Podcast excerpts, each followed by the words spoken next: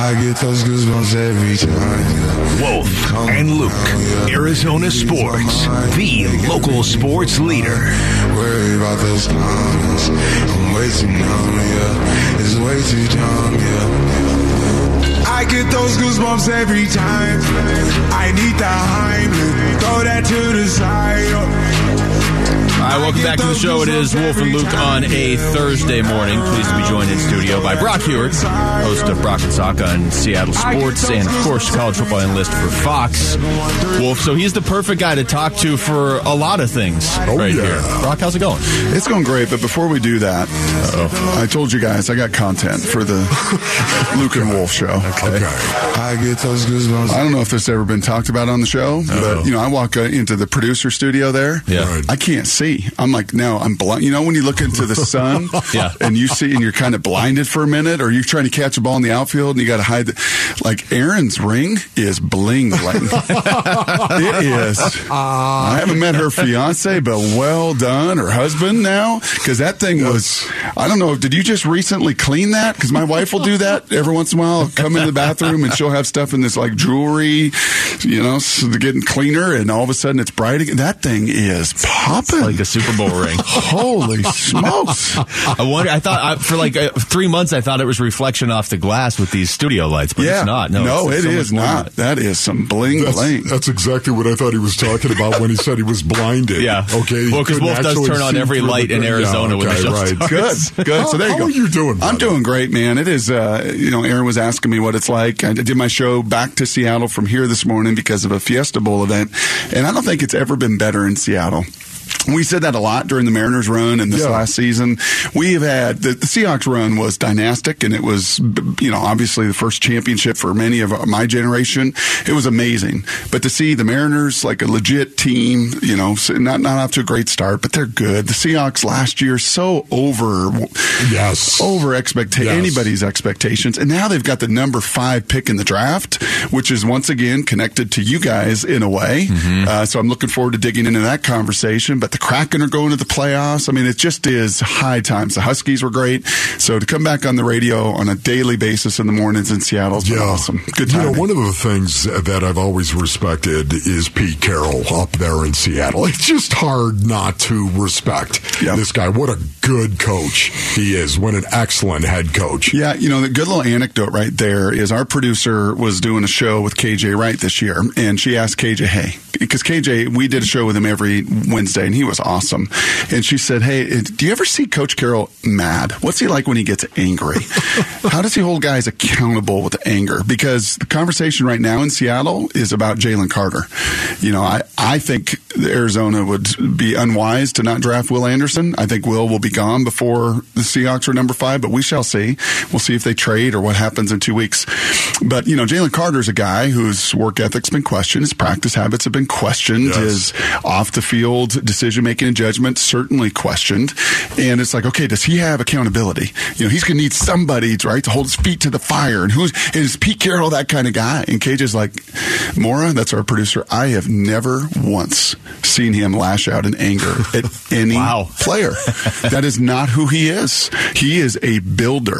And for 13 years of being around it, and at first I know Paul was in here talking about Pom Pom Pete and Rainbow Pete and everything else. but but for 13 years, man, you don't last and you don't endure unless it's authentic and it's real. And the way he treats those men, and Wolf wants the best for every one of them. When you played, that wasn't the case, right? They wanted. There were a lot of player hating coaches and organizations. And Yes. once you couldn't do something, you're done. Or you can't do this, you're done. I'm done with you. I can't have you. But Pete looks for truly the best in people, and it's one of his great, great assets. Yeah, for me, it was just the opposite with Bill Belichick. I never heard him raise his voice either. I never, he never, he didn't. But I, you He know, still hasn't. and I say this about him all the time, Brock. But Yeah. I, I say it lovingly because I love the guy. I did. I loved playing for him. He was the type of guy that was going to leave you alone. Just do your job. If you went about your business, he was going to leave you alone Mm-hmm. and expected you to go out and do your job. Period.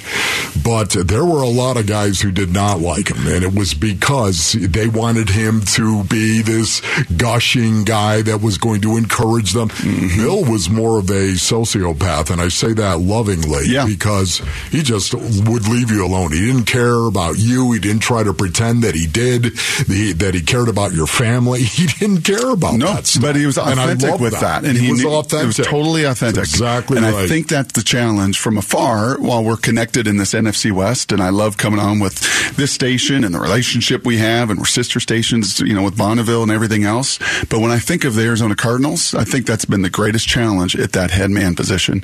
Bruce was Bruce. Bruce was pretty darn authentic, and he had the best run of success he ever had. Yes. Since then, I think there's just been a challenge of who am I as a head coach? What am I as a head coach? And certainly this young man coming in here as one of the youngest to do it is going to have that challenge of, okay, can, do I totally know who I am? And am I completely authentic in that? I will be curious to see if Mr. Gannon and how he navigates that. Brock Huard's joining us. Uh, Brock, I want to go back to Will Anderson for a second because certainly just anybody who watched college football, he looked like one of the best players out there for a while now. And you just kind of said it right there, but obviously you cover college football yeah. as well. So is there anything you would say to dissuade us away from him being a potentially generational talent at that position? And my other fear from a Cardinals perspective is if they do trade out of the pick, he might be there at five for Seattle. That's right. That's right. And, and for either of these D linemen, for the Seahawks, and that's when there's been a lot of conversation about quarterback for them. I, I just don't see it.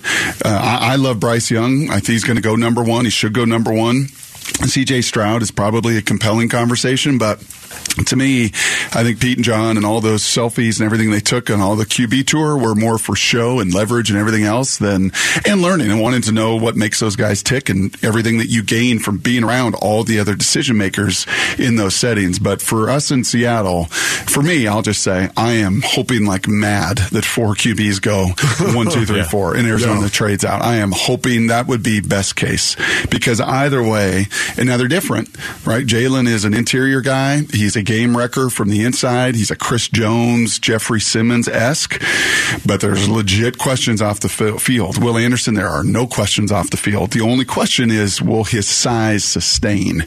He weighed 253, I believe, around there at the combine. I think, like Bryce Young, there was a lot of Pedialyte, um, you know, and a lot of fluids to get the weight up, unlike wrestlers who, boxers who want it down. But I think that weight was about as heavy as you'll ever be. He doesn't play that big. So that's, to me, sustainability is the only question because everything else is totally and completely dominant. So tell me, Brock, why do you like Bryce Young as the quarterback? I, I like him as well, but why do you like him? Because you just, you see guys that see the game and he sees the game. Uh, you know, how do you define this it factor? That's right. different for everybody. That's different for a D lineman, a fullback, and a head coach and QB. But but when you when you can process and see the game, and and I'm maybe a little biased. Years ago, my nephew, uh, who was a big time recruit and everything, was on the seven on seven circuit, and Bryce Young was a year, two years ahead of him. And older brother Damon, who played 12 years in the league, called me. He's like, dude, this kid out of SoCal is sick. Wow. Like he's Russell Wilson arm and like movement, and he is filthy. And I'm like, oh yeah, what's his what's his name? It's like Bryce Young, and I think he's going to Alabama. You know, it's even before he was in college. oh wow! But you could just see him feel the game, man, like elite point guards, like Chris Paul in his prime, right? Just sees it before it happens. And you know, when you're a former you know QB at that position, and you see someone that has that trait, yeah. that carries, that plays. His size, not ideal. And if he played in your era, yeah, he wouldn't make it because he'd be pile drived into the ground, and his shoulder would be separated, right. and he'd take so much contact. They don't take it in this era That's like they did point. in your yep. era. But yeah, he just sees the game differently to me. We are uh, hoping here that the Colts just want to trade up one spot, and the Cardinals can get some stuff and, and yep. get Will Anderson. It yep. seems like Anthony Richardson would be the key to that. What do you think of him? He's uh, boom or bust. Okay. I don't think he sees the game, but he's 6'4", 244, jumped 40 and ran 448. so he's got clay that you just don't, you know, that just you've never seen molded before. So there will be somebody like to me, he would be a Baltimore. Like put him in Baltimore and let 244 run 4-4. And although if you really watch his tape in college, not that he was reticent to run, but he wasn't Lamar Jackson. When I covered Lamar Jackson in college, it was like, oh, that is, oh, I mean, it was it was different as a runner. He he played it, you know like Super Mario Brothers speed at, at a different speed than other people did, and still did in the NFL. I did. You don't see that from Anthony. You see physical prowess and all this strength, and I mean, he's a he legitimately could play fullback, H back, tight end, uh, D end, linebacker. I'm not saying you know he's going to do any of that because he's a Yeah. quarterback, Right. but just physical traits wise, he's that superhuman. so, but He'd uh, be a two way guy, play quarterback and also play the edge. Yeah. you know, Yeah, why not? Hey, set the edge. Six Anthony. four two four. If he if he were a D end and he went to the combine at six four two forty four and jumped forty one and ran four four, Right. You, they, you would say he's a f- top five defensive end pick. Like that's It's just That's incredible. unbelievable. Yeah, He is scary to me. he is scary. It's kind of like that ring in that other room. I can't even turn around right now. I can't even see you. I just see I'm, light. na- I'm just now getting my vision back because I was like blinded there for a minute. Whew. Brock, we appreciate this, man. This is great. Yeah, ma- yeah, make sure Will and Jalen are available to Pete. Okay, just Okay. just trade to seven. You can trade have Jalen. You can't have Will. We're taking Will. You can have Jalen. Yes. Always great to see you, boys. All right, you Okay, thank you, Brock. So that's Brock Huard joining us right there. Uh, text us your thoughts. Seahawks, Seattle Seahawks. Text us your thoughts. The FanDuel text leave you with line. that, Brock.